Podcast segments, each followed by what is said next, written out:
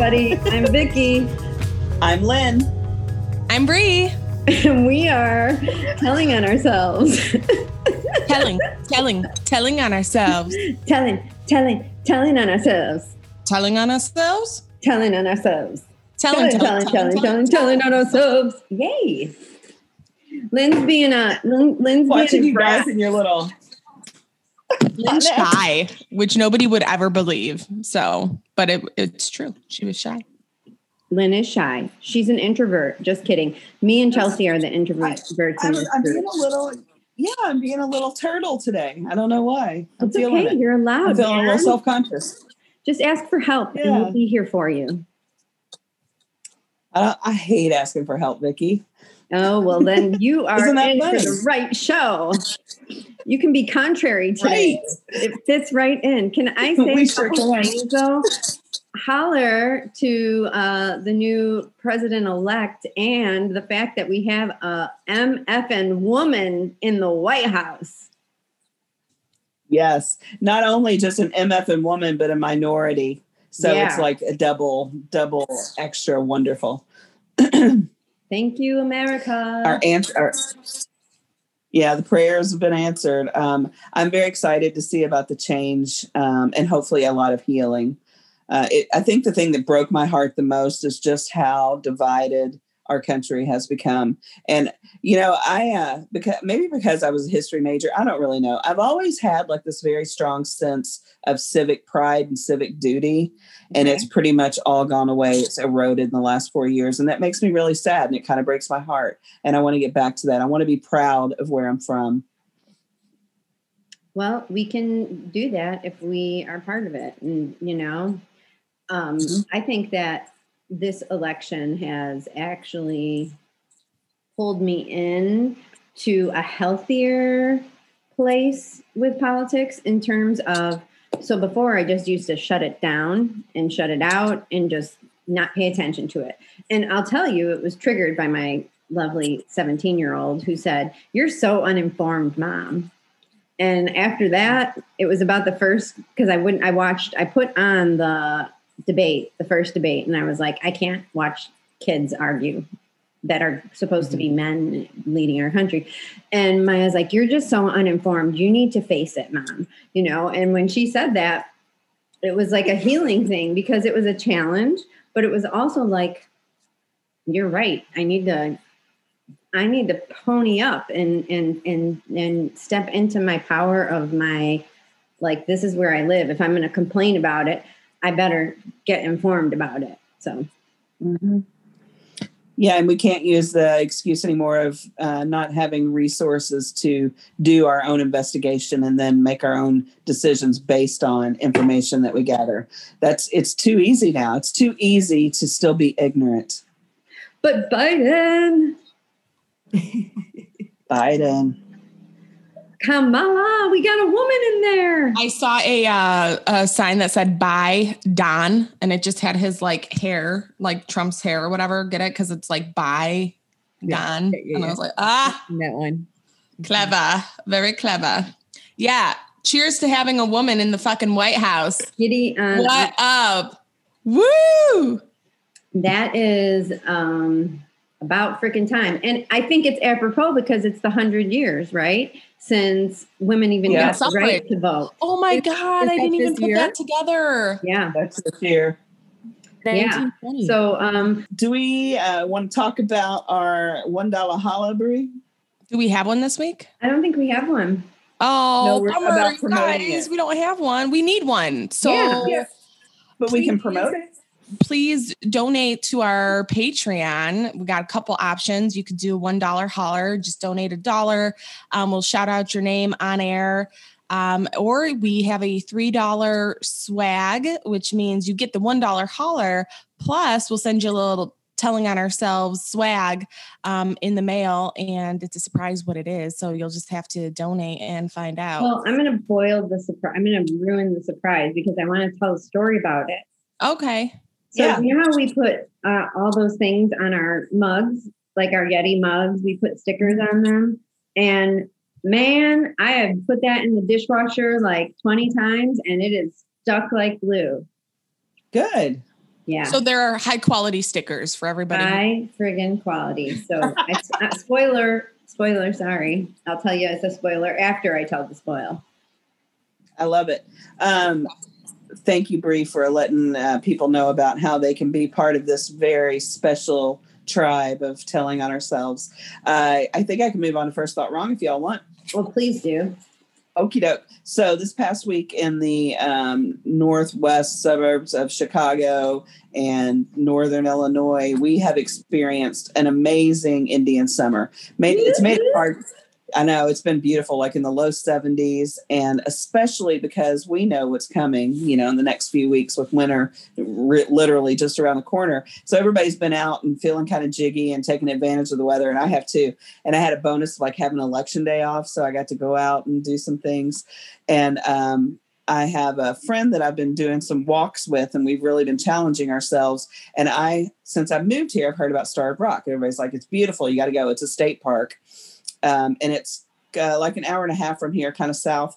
And of course, you know, I had to read about it. So it was all formed by glaciers that slipped down from the Great Lakes, and they built these canyons and caverns. They kind of um, gnawed away at the wood and it, or at the stone, and it's mostly sandstone, so it's pretty soft and it's really sandy, like around these certain areas. So I was all excited because I love that geological wonders. Um, so that's what we decided to do. I knew it was going to be crowded, and I'd heard rumors about how busy it was this summer because of pandemic and quarantine. People weren't doing their normal vacations, so to get outside and take the families, they've been doing that. So, okay, reel it back in. My experience with uh, state parks, hiking, is Kentucky, Tennessee, and Alaska. None of those are very populated, right? So even if I would run in, and I understand like being crowded, like the parking lot's full, but it's a really big space. So once you get in there, you're not going to see a lot of people. You might pass somebody. And I, t- I told the girls this morning, it was like being at an amusement park. I have never in my life seen so many people. Like there's single track trails, and you're having to yield to people. People don't know trail etiquette, so they're not waiting. They're just, you know, stomping through in their little world, not paying attention to anybody else. People with dogs, people with kids, people playing music out on, out on the trail with like a little, you know, um, speaker. So so many first thought wrongs. Um, judging, I was judging everybody. I was irritated. It was basically negating every reason I wanted to do this. And up until through the whole whole uh, hike, and we did a couple of offshoot trails, I was judging how the park marked their trails. I thought they were wrong. they, they weren't clear. It was annoying. It was frustrating because I couldn't follow it. And, you know, I'm like the queen of being able to find trailheads and all the offshoots. I mean, every little thing, it's, I was ridiculous about it. And then coming back, and we left really early because we need to get there early. Um, so coming back out, heading towards parking lot, I, I, just can't even explain to you how many people there were. It was like passing somebody in movie theater lines or something. It was just a constant stream of people going in and going out. So then I'm judging about the park not keeping a handle on how many people are actually going in there for safety. I will say most people did wear masks, but it was still just like every little thing I was being really ugly about it. and it wasn't until the drive home and I had to spew a lot of my irritation and everything. And I realized it's that um, I was going to do something new I'd never done before. I was experiencing something new in a place up here where it's much more densely populated than I had ever done before. And I needed to let go of previous expectations and try to just take it for what it is, know that that's not a thing for me and that's okay and stop judging. But you all, it was a it was a hard day. And we we hiked over seven miles on my Fitbit when you do elevation it'll it recognizes it as like a staircase. I had 97 floors that i climbed yesterday. So we did lots of good climbing and i you know burned a lot of calories and all that but um, was certainly not the peaceful get out in nature thing that i was expecting or hoping for. Who knew you could have had a better experience at Busse Woods? But lesson learned. chicagoland area so schaumburg is like a, a smaller offshoot of Chicago. It's not it's not a downtown, but it's definitely very populated. And Busse Woods is like very large in the middle of this like populated area, and it's beautiful. And yeah, yeah. um, he goes there and tries not to get murdered. Yeah. And, and Chelsea. They both do. It scares me to death when they tell me their stories. Chelsea wears these cute little ice skating skirts though, so she's gonna get murdered before I do because she looks too adorable. I try to I try to look as gross as possible when I go. So like I don't want people to murder me. I'm not gonna wear a cute little skirt. Um, but okay, a couple thoughts on that. Lynn, Share. you, did you complain to your friend the entire time? No. No, good for you. That is so freaking hard to do. Expect okay. The reason why I asked this is because I've been wa- I'm obsessed with this show. It's called 90 Day Fiance, and they have this Yes. spinoff called 90 Day Fiance the other way, basically where Americans go to other countries to live with like the people that they fell in love with because for some reason or another, that person can't come to the United States. So like the American is going to live in their country. And man, Americans when they go to like third world or second world, you know, something that's not the United States, they're very vocal about how disappointed they are, how gross, you know, something is. They're just, and I'm like embarrassed for them because they're just complaining, complaining, complaining, complaining. And it's like, you're hurting their feelings. Like that you can tell that they're, you know, like this one girl's in Ethiopia and this Ethiopian man loves her, but she's just complaining so much. And you can tell he's taking it like, I'm a failure. Like, this is not good enough for you, but this is like my country. Like, I don't have more to offer you. Um, so, anyways, this just reminded me. Uh, sorry to go on a big tangent there, but it's, um, I'm just glad to hear that you had a little bit more of awareness and self-awareness to not you know you can have your thoughts and then like vent a little bit but not like constantly be like oh well da da da because i'm sure um your friend was pretty excited to maybe bring you here because it is something like big for illinois you know Yeah. Yeah. so she might have been really excited and then to see you be like super disappointed it might have you know so Well, for two things I have. First thing is I'm glad I wasn't there because I would have felt the irritation. oh a codependence nightmare for sure I would have been codependent as shit. I would have been like, "Do you want to leave? Do you want to leave?" Like I would have made it well way worse. Um, I would have been laughing or or or coddling you. Um, but the second thing is, is I was that person. I lived in Puerto Rico for nine months, and we have no idea the infrastructure that we have in place in this country and how amazing it really is. And I'm talking about cleaning our streets. I'm talking about fixing our curbs. I'm Plumbing. talking about like everything. But and, and you know, when I was in Puerto Rico, I was I was pretty drinking. I was a party girl. And remember blonde party girl? And you would I mean, it was a little bit extreme there. Like, you know how when we grew up, it was the big don't litter, don't litter, don't litter, you get fines, don't litter. Well, in Puerto Rico, there is that that education hasn't been rolled out when I was there. I think it's since changed. I remember driving down, you know, one of these beautiful roads. And and so so just picture it. You're driving down a road past an ocean and you have a car in front of you and they take their whole Burger King bag and just throw it out the window. You know, and I mean, and it was like it, it was everywhere. So I was I was horrified. I'm like, oh my God, don't any of these kids know that you're not supposed to litter? You know, but I think I was that girl. But the good news is is I really only did it to my ex-husband. I don't think I did it with other with locals. I but I did it to Mike and, and Mike agreed. He's from the States too.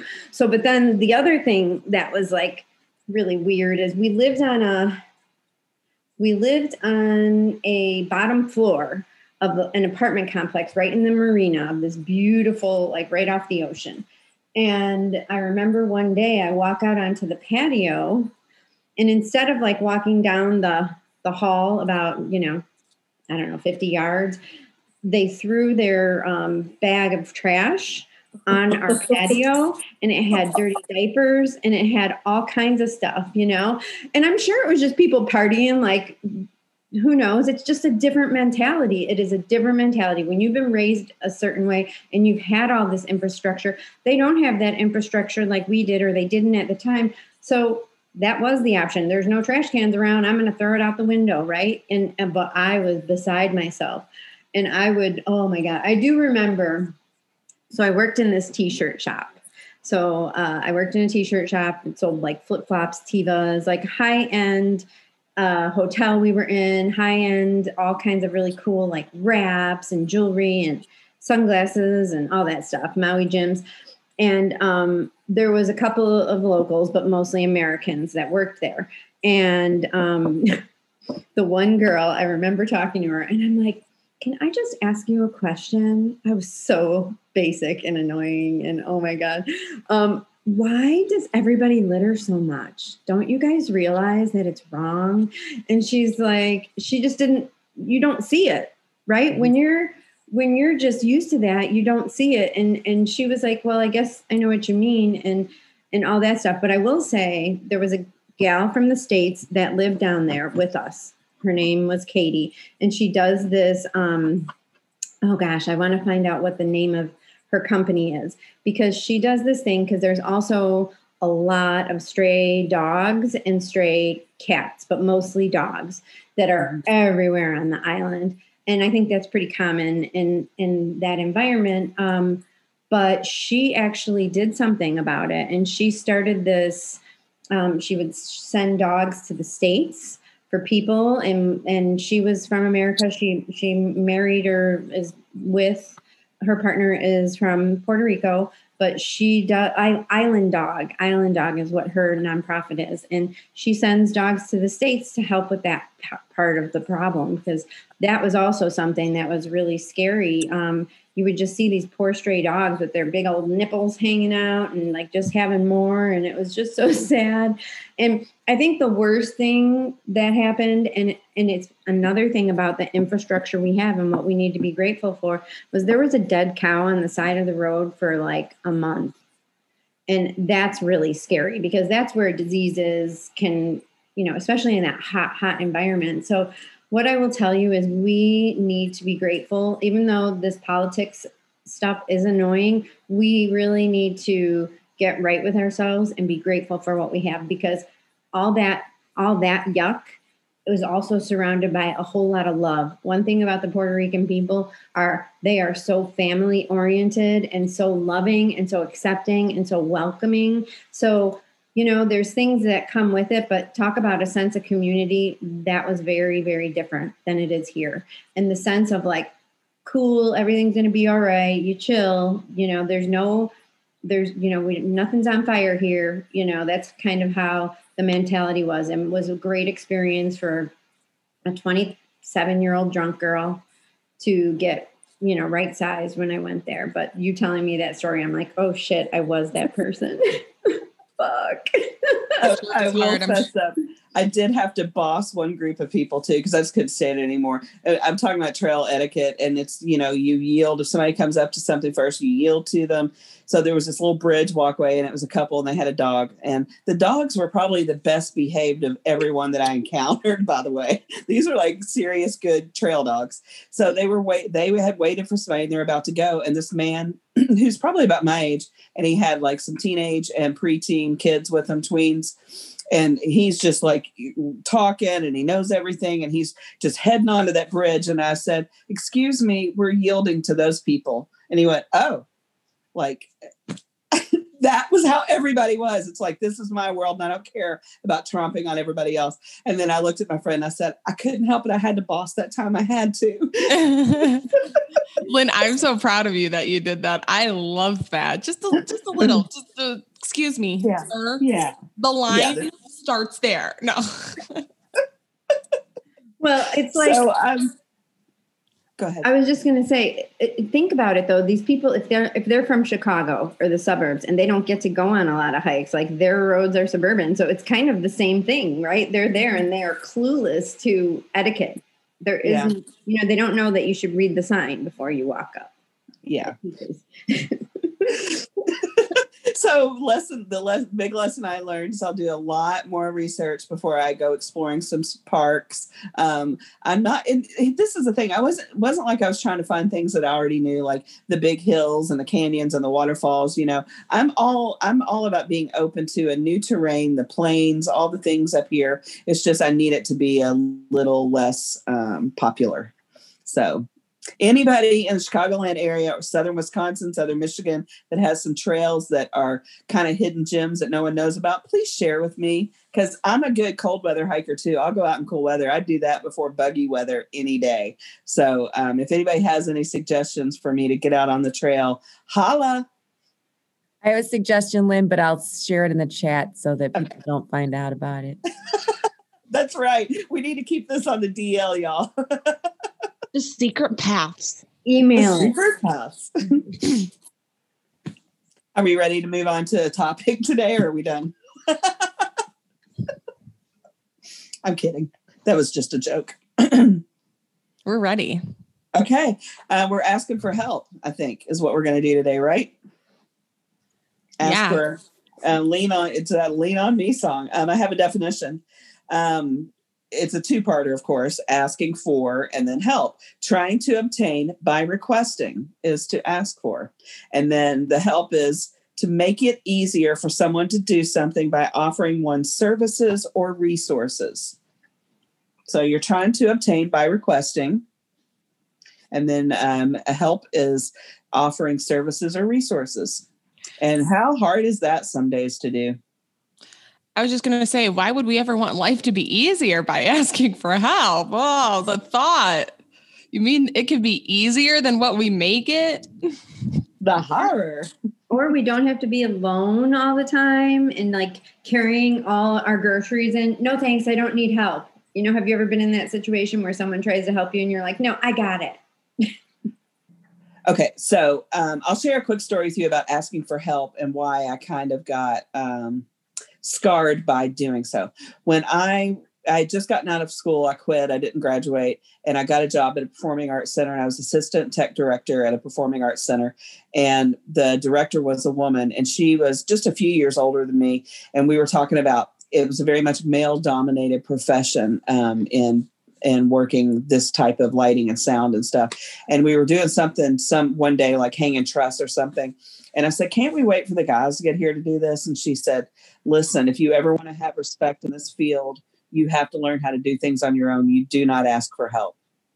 And that carried over to culinary world where um, I was a minority because I, you know, I started out in the 90s when there weren't many women in the kitchen and the men would basically not just harass, but it was like hazing. You know, if you're tough enough to put up with their hazing, then you might be successful in this world. So I learned from those two experiences that it was just a sign of weakness and I wasn't going to get ahead if I ever asked for help.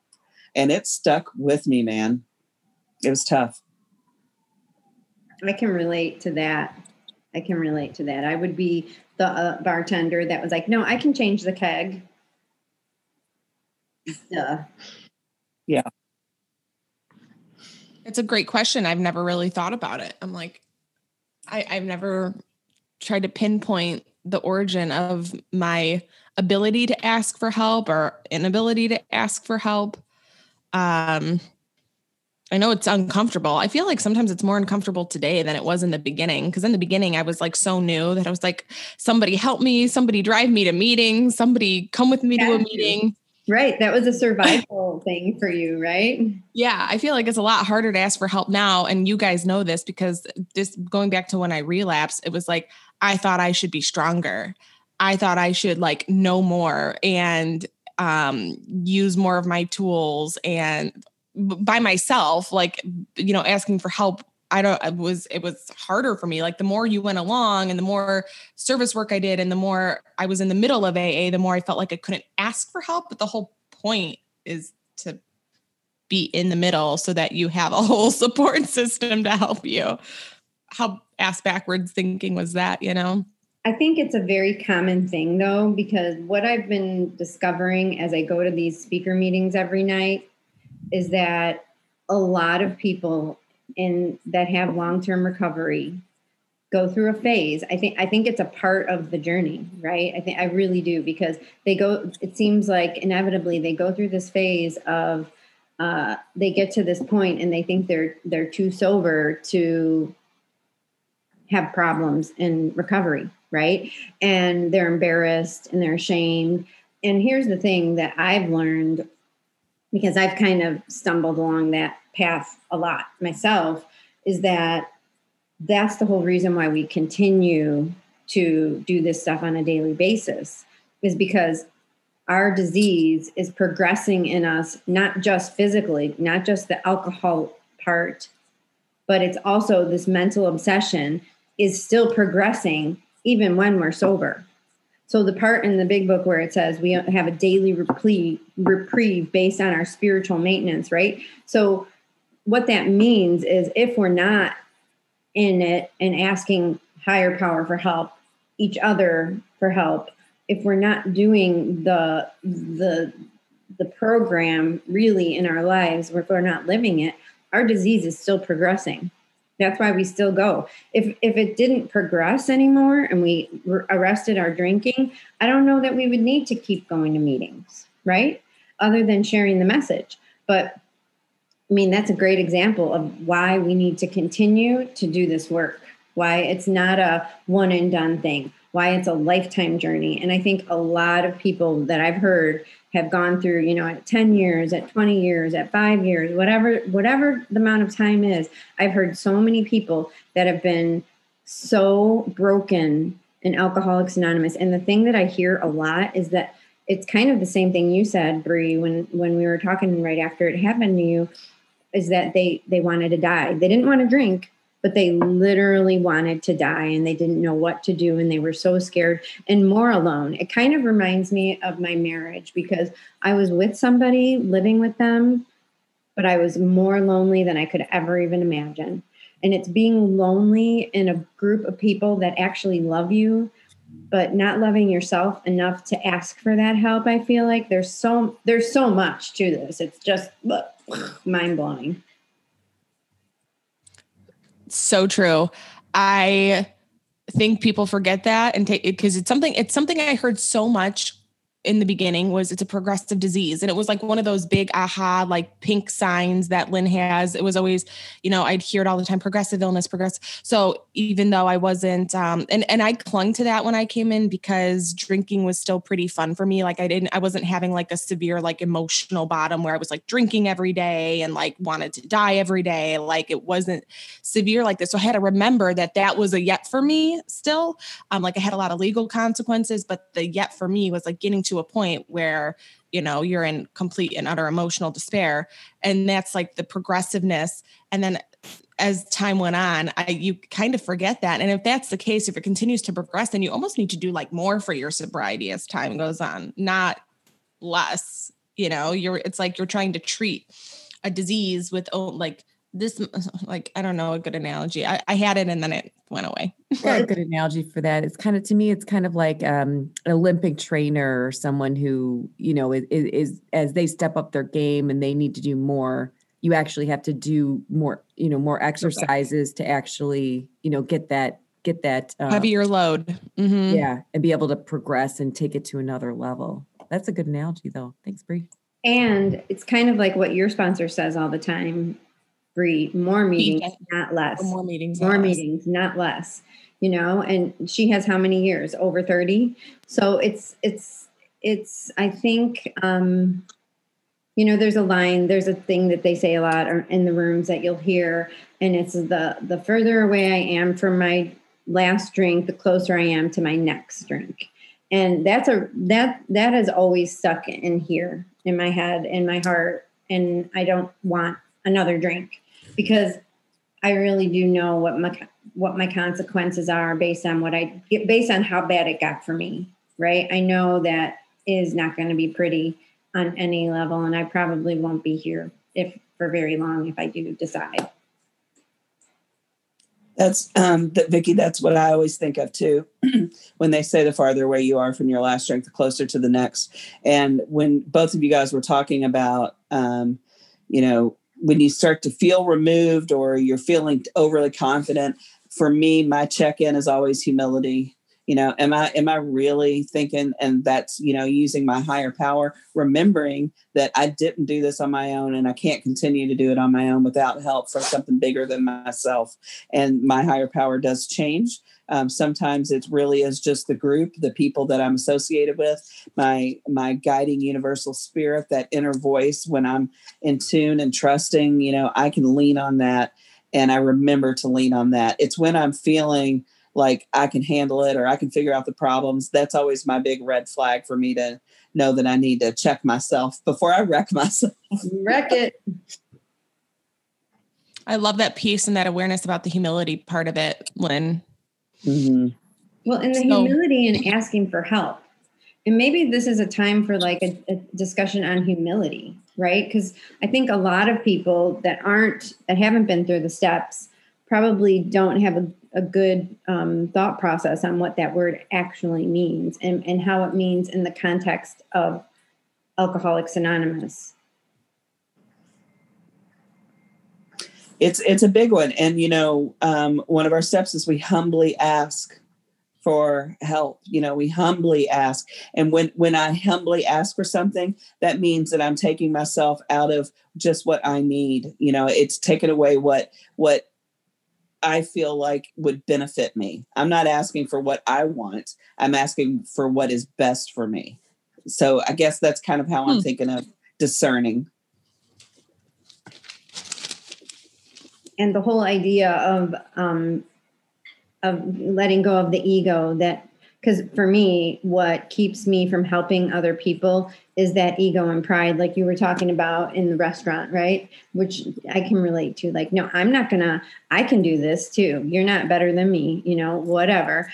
And um, uh, that ego that comes with that and and how there's a there's there's a balance right? So being that way is good being self-sufficient is good but when it comes to when we're so broken by this disease i had to let go of that ego because you know just walking in these rooms everybody knows that you're broken right? I can't pretend my way out of being broken. When i come into alcoholics anonymous it's because it's not because i'm having a good day. It's not because i'm having a good fucking day. It's not because i'm doing good with my life. It's usually pretty bad Yeah, and that's why uh, I think I'm just having my light bulb, my neon sign. The reason they keep reminding us the farther away you are from that last drink, that's because your life you do get your shit together. Your life does get better. I mean, I I I keep telling you guys, my God, four years ago, what my life is like compared to how it is now. I have a little over three years sobriety, and it took me that gap year between three and four, you know, to get my shit together. And it does you do remove yourself from that desperation. You remove yourself from that pain. It all gets kind of um, softened if you will. And by continuing with meetings and continuing working and handing out our hand to people that need it and newcomers that's the best reminder for me of that pain that awful desolate desolation and fear and um ugh you just lynn something in what you just said just triggered me to think about like okay why is what's like one of my roadblocks to asking for help? And i think it's because sometimes people will tell me what to do or what i need to do and then i i don't want to do it. Or i'm too lazy to do it or whatever the reason might be. So then it's like okay but if i ask for help and somebody gives me a suggestion then i'm going to actually have to change you know or like take some action that's going to help me alleviate this pain or get through this situation. Um and sometimes i just want to be a suffering martyr or want to be a um i'm not ready to take the action yet or um not ready to hear the truth. I mean, I'm just trying to think for me specifically why it is sometimes that I don't ask for help.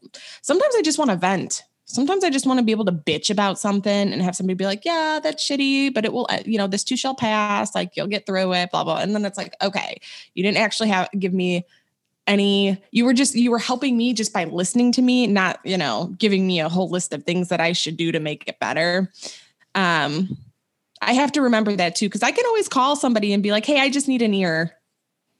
Like that's fair game. Like I don't need to, I need to drop the expectation that people are trying to fix my life for me. It's like that. I don't think anybody wants that pressure anyways. um, or, you know, so just, we have this awesome program. I do that all the time, Bree. I say, I'm just calling to vent. I don't need advice right now. I need to talk through it because I'm a verbal processor, right? So, and that's the other thing. Venting is sometimes good because you, can talk yourself into realizing what the problem or the solution might be, right? If you don't have that space and someone just comes right in and tells you what to do, you really might not learn that lesson. You're just going to kind of just kind of blindly so so so there is some there is some ownership that we have to take when we're also asking for help. And I think you hit the nail on the head. Like, I don't want to do the work. I know what's coming. When we've been in the rooms for long enough, we know what's coming. So that's a dodging technique. That's like, no, I don't want help today. It's kind of like when I was smoking, you know, when if I ever said that I wanted to quit smoking in front of certain people, I was screwed if I changed my mind, right? In my head. So it's just so much freaking ego, ego, ego for me. I would totally agree. Definitely ego. And um, the other thing I always think about with when, when you guys were talking about that, I just need to vent. Sometimes when I'm with a male partner, men want to fix things. So you, I felt I learned that you have to preface it was I don't want a solution. I just need you to listen to me. and you know those are lessons that i keep learning from vicki where you say in the up front hey um, i don't need anybody to fix this. I just need to vent to get it out of my brain and then i can start processing it. Um, and I, I have to keep working on remembering to do that because uh, i think brie you said let go of expectations and everybody wants to fix me and that's our ego. But if i can say in the beginning i don't i'm not expecting a solution. I don't really want you to tell me what you think i should do. I just need to talk it out please. And that helps with that. Um, that's that's a, I guess a form of asking for help isn't it? Right asking for what you need.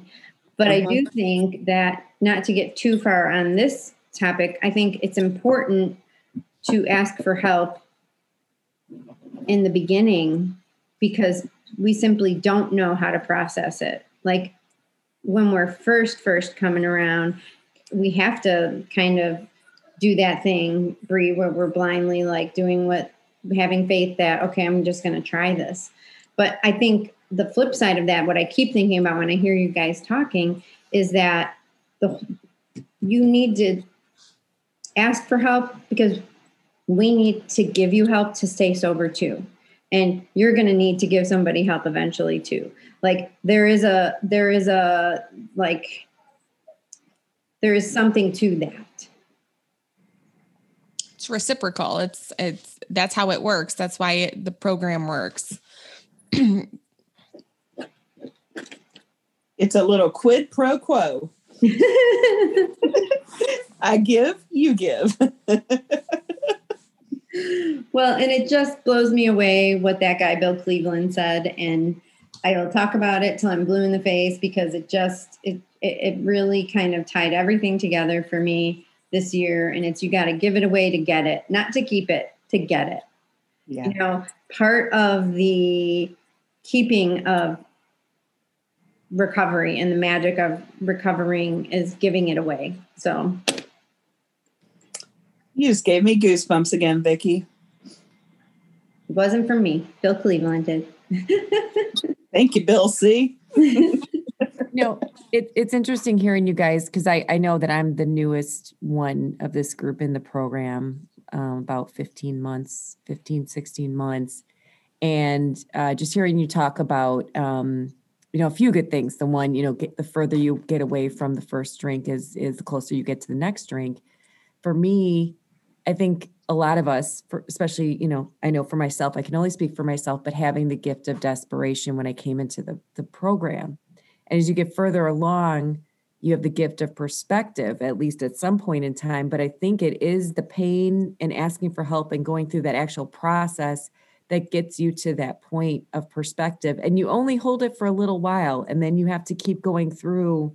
You know, we never never get to that point where you had this perspective and it keeps everything where it needs to be. I think that's the illness, that's the disease, right? Is we can never actually keep things in perspective because we our ego is constantly you know kind of changing the story changing the narrative and kind of messing with things you know it's like a like your your your your screen on your computer that's constantly things are like out of size and the font's not right and everything's really jacked up and for me that's that's the steps right getting desperate going through this, trying to find some perspective, you know, working with others, talking to my sponsor, helping others, and then thinking I have perspective and then just getting thrown off of that and realizing I'm back at a point where I need to ask for help because I'm desperate. Because I'm always going to be in that. So it's that going up and down the ladder.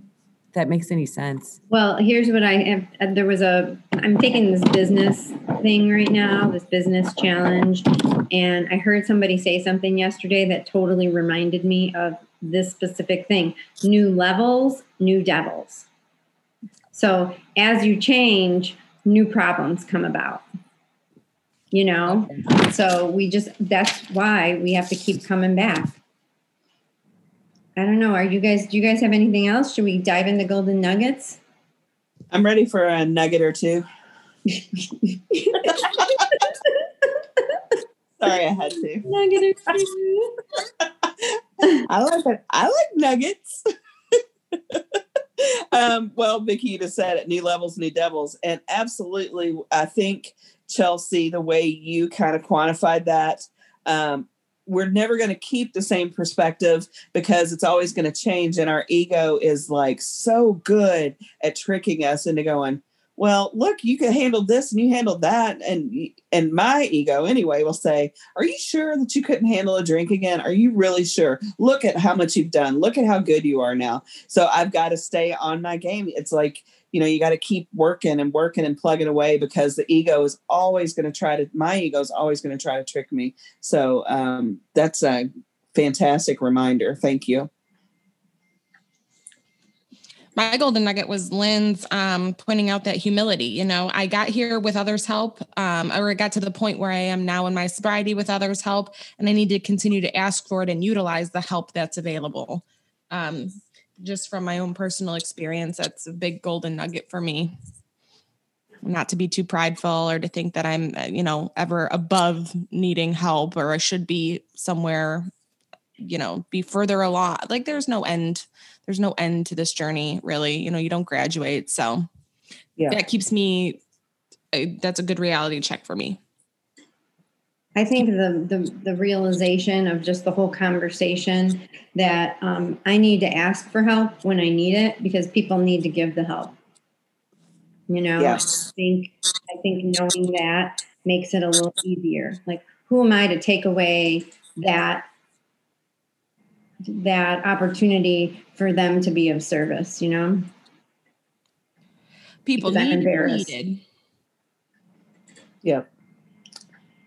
I loved Vicky when you you know just the re, the reminder that recovery is a lifetime journey and that you can be surrounded you can even be surrounded by people that love you and feel totally alone because of what's going on inside. It doesn't even need to just be in a, a group of strangers. You can be you can be really lonely with people that love you too. Mm-hmm. So don't don't forget, guys. Ask. You know, the help is only an ask away, and we all need it. We're not we're not special. We're human. Nope. And we're here to help. So if any of you people are feeling like scared and shitty and don't know what to do, and with the holidays coming up and nobody knows what the hell they can do for the holidays, can't go to mom and dad's because grandma's there, you know, whatever it looks like for you, you know, there is support here and, you know, we can be, we can help in whatever way we can, even if it's just a virtual hug, you know, because this is not easy. And whether you're an alcoholic or you're not an alcoholic, none of what we're all going through is easy. So, um, TOO is there for you. We got you. Tribe out. drive out Thank you so much for listening to Telling on Ourselves. You can please rate, review, subscribe at Apple Podcasts or any of your podcast platforms. And don't forget to look for us on Facebook or Instagram at Telling on Ourselves.